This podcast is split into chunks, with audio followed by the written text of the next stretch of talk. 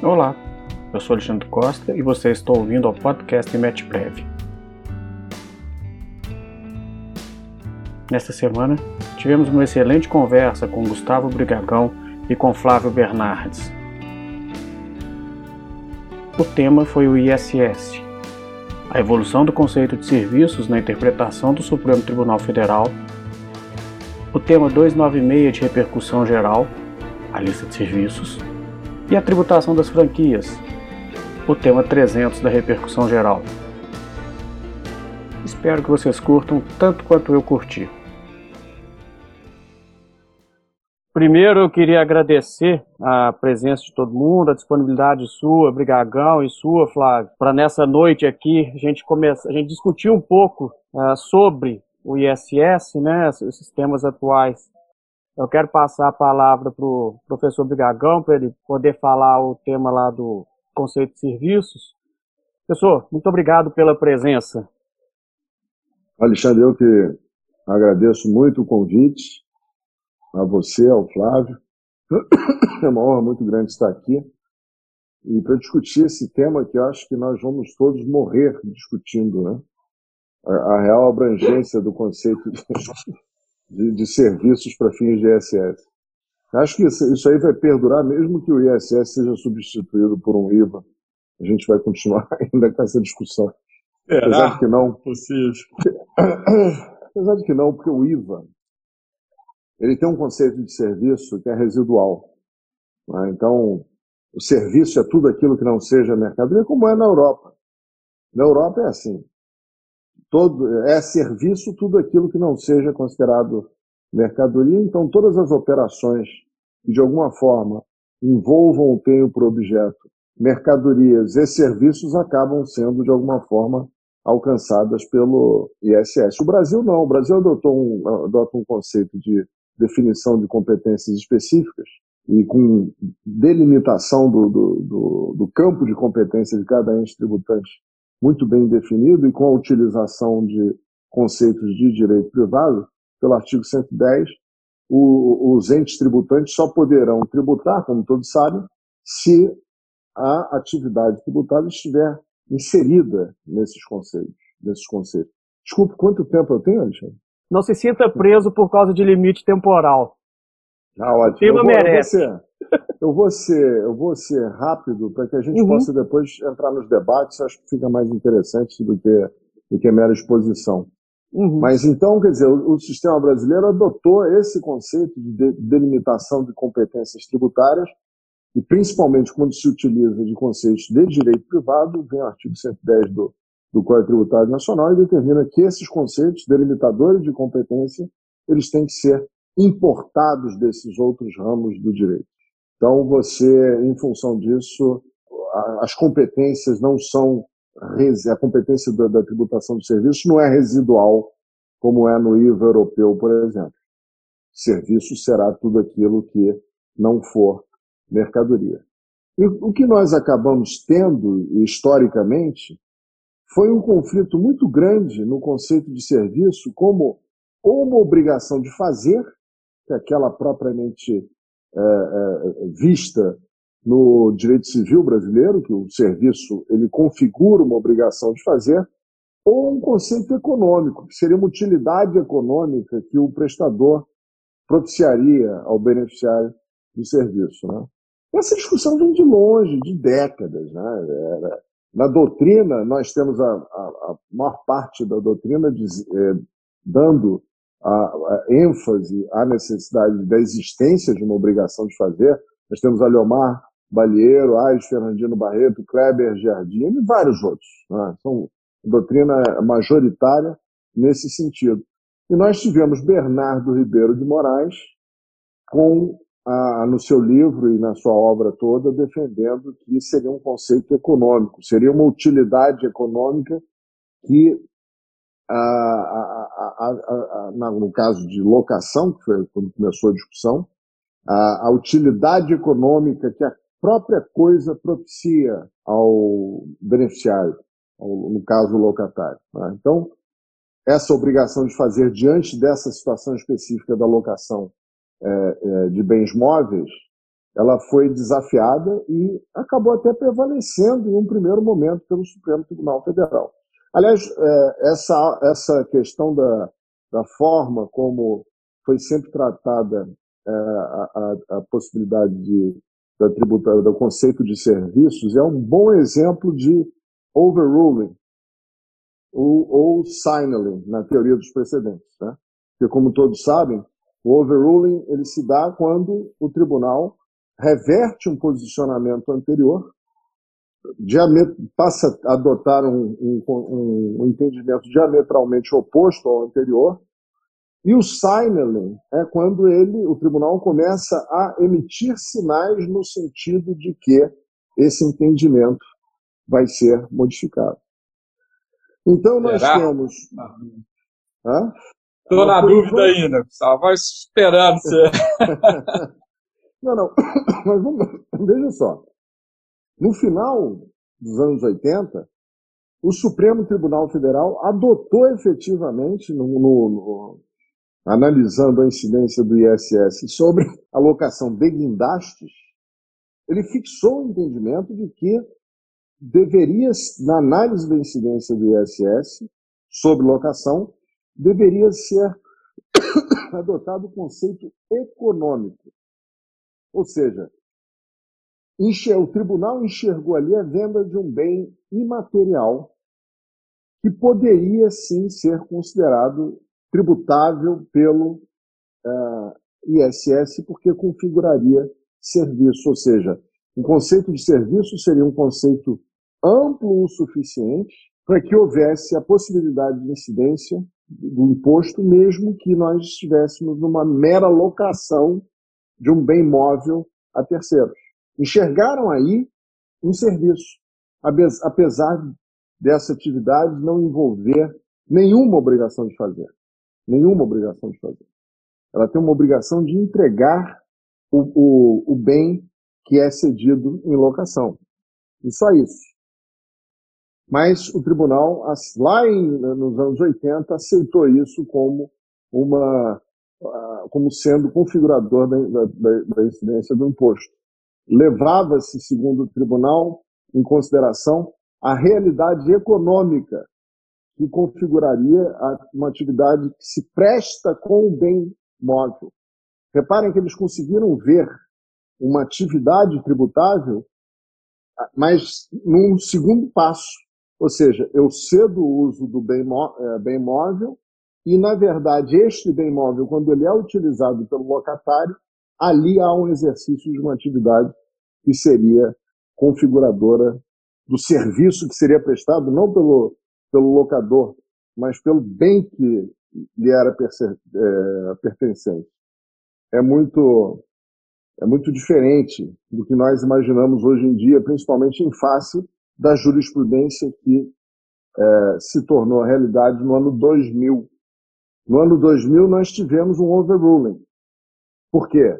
Porque esse entendimento que prevaleceu dos anos 80 até o ano 2000, de que a, a locação configuraria uma, uma, uma atividade é, ou uma, uma operação passível de incidência do ISS, no ano 2000 houve a reversão absoluta do entendimento do tribunal, num placar que não era muito, muito convincente, vamos dizer assim, um placar de 6 a 5, né? mas mudou-se radicalmente o entendimento.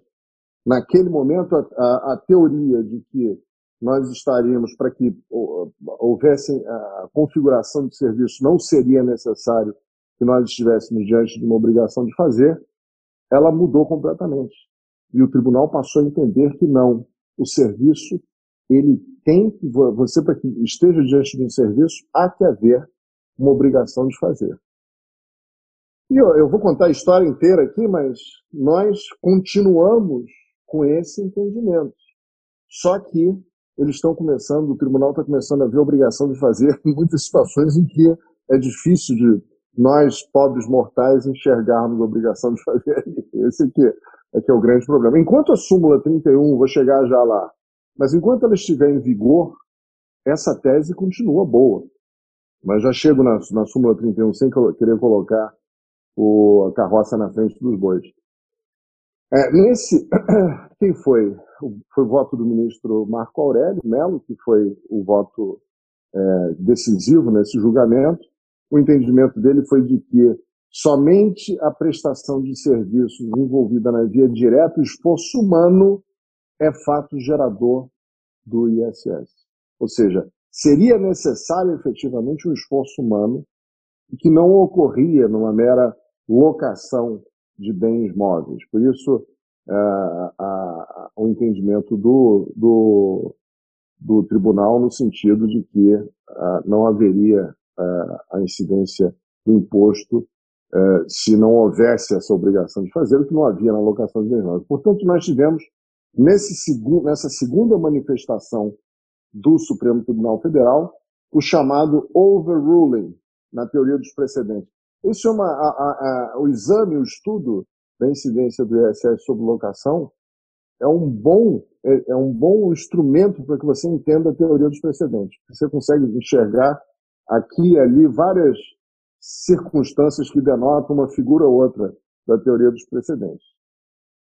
Pois bem, veio a Lei Complementar 116, alterando o Decreto-Lei 406, e pôs lá, como todo legislador sempre faz, todas as vezes que você tem a fixação de uma tese pelo Supremo Tribunal Federal que seja favorável, favorável ao, ao, ao contribuinte, logo em seguida vem o Congresso Nacional e estabelece uma tese dizendo exatamente o oposto. E aqui nessa, esse caso não foi, não, não foi exceção à regra. Foi a mesma coisa. A Lei Complementar 116 na sua redação original, estava lá locação de bens móveis, um item lá específico, um subitem, melhor dizendo, que aliás o item existe até hoje, mas com locação de bens móveis houve um veto por parte do então presidente da República, o presidente Lula, vetou dizendo, dizendo exatamente isso, que não, porque este item foi considerado inconstitucional pelo Supremo Tribunal Federal quando examinou a questão pela segunda vez. Então, ele, houve uma tentativa do legislador de reinserir esse item como item tributável pelo imposto. Mas uh, o, o, houve um veto por parte do executivo, fundamentado nessa jurisprudência que eu acabei de me referir. O STF, no, no, quando votou o arrendamento mercantil, a incidência do arrendamento mercantil, havia no arrendamento mercantil, como todo, há no, no arrendamento mercantil, melhor dizendo, como todos sabem, duas espécies de leasing: o leasing financeiro e o leasing operacional. No, no leasing é, financeiro, o núcleo é, no, desculpe, no, no, leasing operacional, ele se equivale muito à alocação de bens móveis. Há uma obrigação de entrega, de obrigação de dar. Então o tribunal rapidamente disse, olha, Neste caso, no leasing operacional, você está numa situação muito semelhante à da alocação de bens móveis. Portanto, aplica-se aqui o mesmíssimo pressuposto que é, é aplicável, que foi aplicado na, na, no precedente, no segundo precedente, o que fez o overruling do Supremo Tribunal Federal. Quando ele examinou o leasing financeiro, ele tentou cavar ali uma obrigação de fazer, que foi o financiamento. Ele tentou enxergar, ele tentou aplicar o precedente, se ajeitar a questão, apesar de três dos ministros terem entendido que não havia ali. É, era o, o ministro Eros Grau, o ministro Joaquim Barbosa e o ministro César Peluso. Eles desafiaram essa tese.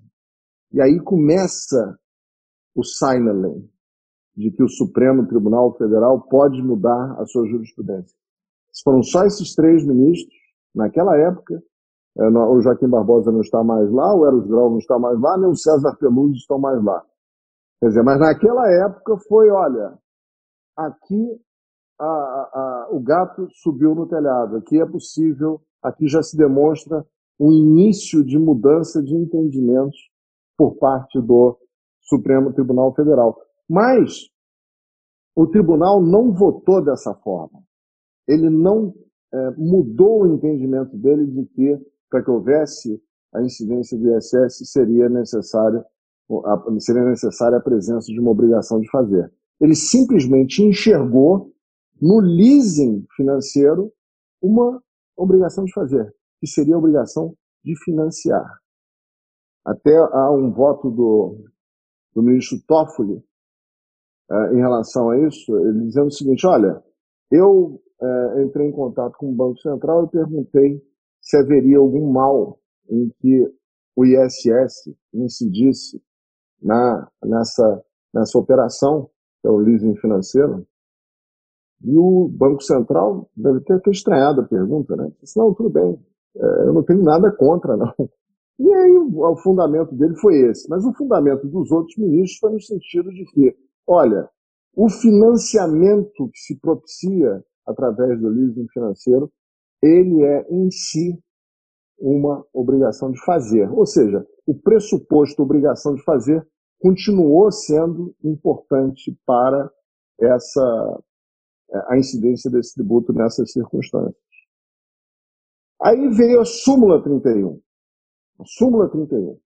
É, a súmula 31, ela disse com todas as letras, ela está em vigor até hoje, por isso é que eu digo que essa, não houve ainda um novo overruling da, do, do, segundo posicionamento do Supremo Tribunal Federal. A, a, a súmula 31 continua em pleno em vigor e ela diz lá com todas as letras que é inconstitucional a incidência do imposto sobre serviços de qualquer natureza é, sobre locação, operações com locação de bens móveis. Tentou-se, inclusive, inserir uma, uma, uma, uma continuação desse texto para dizer exceto se houver algum serviço que seja prestado juntamente com a locação de bens móveis. Como, por exemplo, no caso dos guindastes, se você cede o uso do guindaste e deixa que o operador vá junto, nessas circunstâncias você não está só locando o bem móvel, você está ah, ah, ah, cedendo uma mão de obra, um, um, um prestador de serviço que vai manipular o bem que é alocado. Mas nessas circunstâncias, eh, eu não consigo enxergar aí uma obrigação, uma mera obrigação de dar, seria de ceder o uso do, do, bem, do, do bem locado. Você, na verdade, inclusive, está prestando outro serviço que nem é de locação. Se eu cedo para você um guindaste com um operador, o serviço que eu vou estar prestando não vai ser de locação de bem móvel algum, vai ser de remoção de entulho de um lado para outro. É? O, o, guindaste ele passa a ser, a sessão do guindaste passa a ser uma mera atividade meio, não configuradora da atividade fim, que seria a remoção do. Eu não estou locando guindaste algum. Mas, enfim, houve uma discussão entre os ministros e eles passaram a entender que é, essa, essa expressão no final da súmula não, não seria necessária exatamente por esse motivo que eu, a que eu acabei de me referir. O, foi o ministro César Peluso, me falei a memória, disse lá com, com, todas as letras que, olha, se você tiver locando o guindaste com um operador, isso passa a ser um outro serviço. E, e acabou Joaquim Barbosa, o ministro Joaquim Barbosa acabou aceitando o argumento e retirou-se do final da súmula 31 essa expressão que existia anteriormente. Pois bem, aí veio um segundo julgamento por parte do Supremo Tribunal Federal, que foram os, foi os, o plano de saúde. No plano de saúde, ali o ministro Fux disse com todas as letras: eu não preciso de estar diante de uma obrigação de fazer para que haja incidência do ISS. Então, o plano de saúde, por exemplo, começou a se questionar onde é, onde é que está a obrigação de fazer aí. E ele disse o seguinte, aliás, contrariando um precedente que o próprio ministro Fux tem quando ele era uh, juiz no Superior Tribunal de Justiça. Lá ele tinha, tinha um, ele, ele adotava o entendimento de que para que houvesse incidência do ISS seria necessária a obrigação de fazer. Há um precedente específico demonstrando isso. Mas mudou de opinião chegando ao STF, ele entendeu o seguinte: olha, textualmente ele disse: o conceito de prestação de serviço não tem por premissa a configuração dada pelo direito civil. uh, mais relacionado ao oferecimento de uma utilidade a outrem. Ou seja, não é necessário que haja uma obrigação de fazer efetivamente. Basta que haja uma utilidade que seja disponibilizada a um terceiro que o ministro já enxerga ali uma, uma, um fato gerador do ISS. Ah, ele diz lá aqui com todas as letras, a partir de um conjunto de atividades materiais ou imateriais prestadas com habitualidade ou intuito de lucro. Havendo isso, para o ministro Fux já seria suficiente para que houvesse obrigação é, de pagar o ISS. Isso, aí né, já reparem que já, já tinha tido um sign na questão, na primeira questão do leasing. Será que nós estamos mudando? Estaria vindo, havendo o chamado overruling, o Supremo Tribunal Federal estaria revogando o entendimento jurisprudencial anterior? No leasing, não.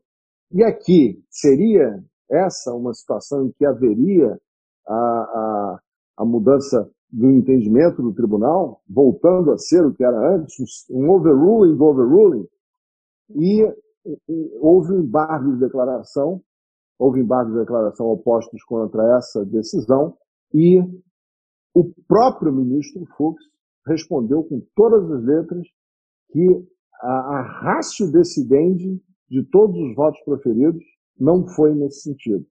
Ou seja, era uma manifestação individual do, do ministro, ou se não me, se não me falha a memória, o, o ministro Barroso também acompanhou o, o, o ministro Fux nesse entendimento. Mas todos os demais, eles votaram pela incidência do ISS sobre os planos de saúde, mas porque, de uma forma ou de outra, eles, eles conseguiram enxergar no exercício dessa atividade uma obrigação de fazer. Então, não houve é, a mudança de entendimento do Supremo Tribunal Federal. É, isso o, o, o, ministro Fux deixa é, claríssimo nos, na resposta aos embargos de declaração. Ele diz o seguinte, ele ainda diz mais aqui, ó. Esse é o principal ponto que denota a não superação ainda do precedente do RE 116-121, que foi aquele do ministro Marco Aurélio. O colegiado entendeu que prevalece, no caso, o elemento inerente ao fazer, devido às características específicas do contrato de assistência privada à saúde celebrados por operadores de planos de saúde de natureza complexa. Eles simplesmente disseram o seguinte: olha, eu continuo entendendo que é premissa para que haja incidência do tributo que nós estejamos diante de uma obrigação de fazer. Eles conseguiram enxergar obrigação de fazer no plano de saúde. Ah, mas a premissa continua a mesma. Aí nós vamos agora para o contrato de franquia. Nessa, já agora nessa, no, no recurso extraordinário 603136, nesse período pandêmico. Que, aliás, aqui eu abro uma, um parênteses para dizer que em, em 12 anos nós tivemos 100 casos de repercussão geral em matéria tributária julgados. Desde que se iniciou o processo, desde que iniciou esse, esse, essa pandemia, em março, de março para cá, nós já temos entre 50 e 60 repercussões gerais julgadas em matéria tributária e com 87% mais ou menos de decisões contrárias aos contribuintes e muitas delas configuradoras, essas sim, de um overruling de mudanças do tribunal é, em relação a entendimentos que antes eram uh, favoráveis aos contribuintes. Ou seja, é, faz-se uma modificação da jurisprudência do Supremo Tribunal Federal em é, circunstâncias em que, se não, é, em que há julgamentos que são proferidos em plenário virtual, sem que os ministros debatam entre si as matérias, pelo menos não oficialmente, como existe, não pode ser que eles conversem entre eles informalmente, mas não no tribunal, como há no julgamento normal, e sem que haja sustentação oral, seja dos uh, advogados públicos ou privados. Ou seja, é simplesmente uh, votos sendo proferidos uh, enfim, e depois simplesmente se verifica para que lado foram os votos, muitos deles são contraditórios, a ratio decidendi fica num terceiro plano, você acaba não entendendo mais como o tribunal pensa, e uh, acaba, na verdade, havendo uma reforma tributária. Nós estamos aí com cinco projetos de reforma tributária e o Supremo Tribunal Federal está fazendo a reforma tributária dele e transformando toda a jurisprudência que nós tínhamos aí de décadas sendo modificada a cada dia. E eu tenho certeza que nós vamos limpar o estoque de, de, de decisões que têm que ser proferidas. Acho que até o final do ano a gente chega lá. Gustavo, abrindo um parênteses, me, me permite, né, nessa parte do Supremo, eu, eu falo que é um, um, um, apesar de estar no ISS, né, essa atuação acaba, você trouxe que tá, está ainda, né, fazendo todo o relato muito bem de como é a evolução do conceito do, de serviços no âmbito do Supremo. E como eu leciono a, a disciplina Jurisprudência Constitucional Tributária no, no, no programa da da, da, PUC também, da Federal, eu, eu brinco que eu faço um desafio. Construa uma dissertação, uma tese centrada é, no conceitual de um tema tributário qualquer, face às decisões dos tribunais superiores. Isso é impossível. E você ainda está bonzinho. O Supremo teve uma decisão. O Supremo depois fez um primeiro overruling. O Supremo fez um Aí ele fez um segundo overruling. Aí eu, eu falo, pegou a polêmica aí da, da, prisão em segunda instância, eu nunca vi mudar, e, uma, e tribunais superiores mudarem de entendimento em tão curto espaço de tempo. Não é que não né? possa, né? O overruling veio para isso, a, a, ideia de se buscar esse elemento na, na common law, acho que é, é, esse tem o objetivo, mas é inconcebível tribunais superiores operarem posicionamento com, com espaço de tempo tão curto e sem mudança significativa de membros da corte, que acaba gerando uma possibilidade disso acontecer.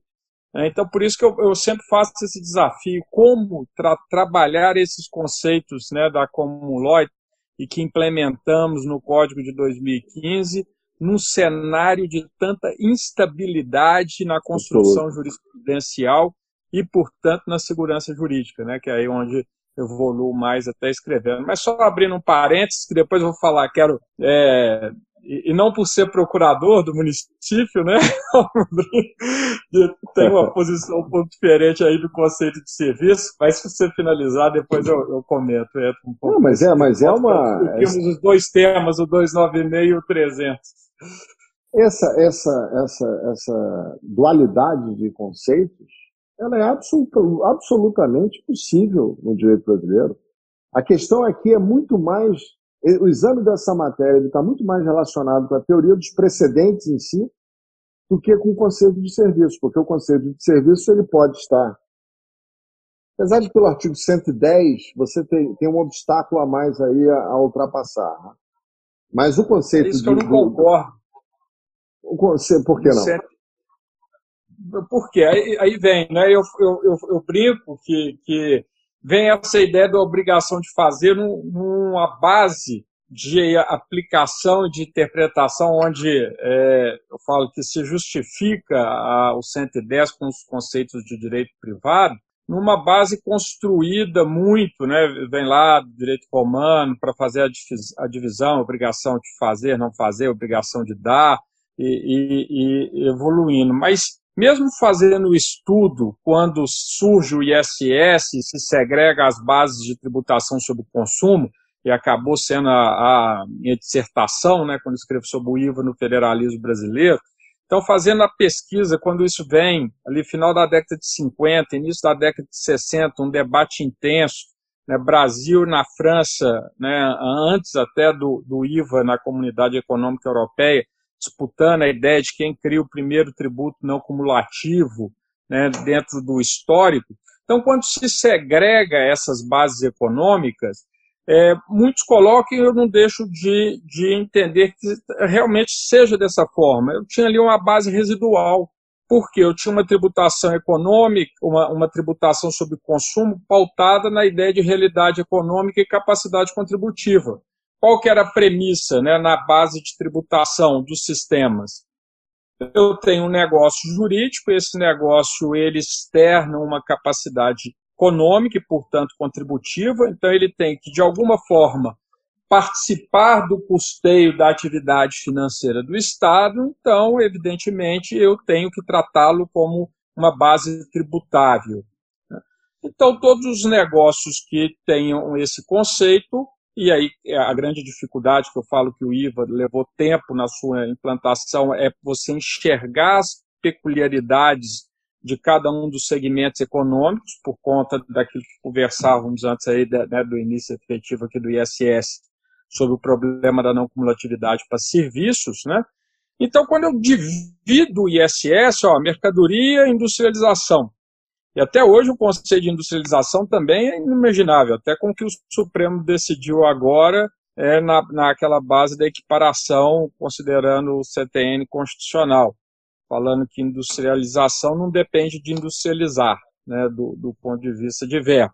Então, o serviço ele leva uma materialidade econômica daquilo que tradicionalmente não se vinha na obrigação de dar, mas que foi fruto, e sobretudo acho que já na era tecnológica, vamos falar assim, pós-Constituição, mas nos últimos 20 anos, é, e com a criação de contratos, nesses contratos atípicos, vários atípicos se tornam contratos de prestação de serviços efetivos, que revelam essa capacidade contributiva, então, eu acho que aquela ideia da obrigação de fazer é, dentro dessa mutação, ela já não era uma realidade nem na locação, né, que, que acabou sendo simulada. Porque na locação eu também tenho os acessórios que no liso operacional acabaram considerando. Né? Na locação eu preciso preparar o bem para ser locado. No veículo eu preciso lavá-lo, entregá-lo limpo, dentro de características para poder executar minha atividade Mas econômica. Mas isso é um serviço mesmo na atividade mesmo. imobiliária, eu pinto o imóvel, eu trato. Eu... Mas isso é um então, serviço, isso não é serviço. Processo econômico. Não, não, não, não. Isso, isso não é serviço. Isso é uma atividade, não. porque ela é exercida em, em benefício próprio. Entendeu? Eu, eu, isso, eu, quando fiz a barba. Isso como manhã, serviço amplo. Você fez a quando barba eu fiz a barba, Quando eu fiz a barba hoje de manhã, eu não prestei nenhum serviço. Apesar de estar lá na lista de serviços, é. O, barbeiro, o barbeiro, ele tá lá na lista de serviço. Não, eu, quando, eu é fiz a barba próprio, hoje de manhã. Eu não concordo. Senão vou ter ah, que sair correndo há... lá para pagar o ISS, hein? Não, quando, quando falta finalidade econômica, eu concordo. Mas quando você transforma isso no usual da finalidade econômica, como se faz rotineiramente nas locações de imóveis, pessoas jurídicas criadas nessa finalidade, mas enfim, várias locações que acabaram né, entrando dentro dessa tradicionalidade da obrigação de fazer, eu acho que se Não, perde a real numa atividade econômica. Eu se, eu, se, eu, se, eu se eu utilizo o meu computador, por exemplo, a prestação de serviços, é uma atividade econômica que eu presto, indiscutivelmente. Se eu fizer uma, uma manutenção do meu computador, eu não estarei de forma alguma realizando um serviço aos meus clientes, ainda que aquele seja um instrumento que vai ser utilizado na prestação do serviço a esses mesmos clientes. Entendeu? Então, eu acho que eu, eu me permita, com a devida vênia, eu sou aqui um convidado, estou discordando dos anfitriões, não, é, de maneira alguma querendo, querendo fazer convidado isso. Alexandre. Oi? Oi, Flávio. Assim, mas, eu acho que você educação também não te convidei, Alexandre, não te agradeci, Alexandre, o convite. Não, que é isso, que é isso. Né, eu que, que agradeço. Acompanho sempre. E, e, e, e, eu acho que o Flávio também é, é, é sozinho aqui nessa. não, porque a questão Normalmente, é seguinte, eu, eu, eu, eu não enxergo... Solo, independentemente da procuradoria nesse assunto. eu, eu não consigo enxergar, como existe no direito europeu, eu não consigo enxergar uma tributação que seja feita por uma interpretação residual. Aqui você tem a, a, a, delimitação da competência constitucionalmente feita em relação a cada um dos entes. Então eu não posso dizer, ó, tudo que não for aqui vai ali. Não. Eu tenho, é, eu utilizo conceitos que vão delimitar a competência da União, dos estados e dos municípios. E, a, e todo o sistema tributário nacional ele é interpretado de forma a proteger o contribuinte do, da atividade que seja exercida pelo Estado. Então, tanto é que é limitações constitucionais ao poder de tributar. Esse é o, é, o, é o pensamento que deve prevalecer. Então, na medida em que eu utilizo um conceito de direito privado, aí vem o artigo 110 do CTN, utilizo esse conceito para definir a competência, nada que extrapole este conceito poderá ser atingido pela, pela, por qualquer incidência. Esse é é, o, que é a questão. Entendeu?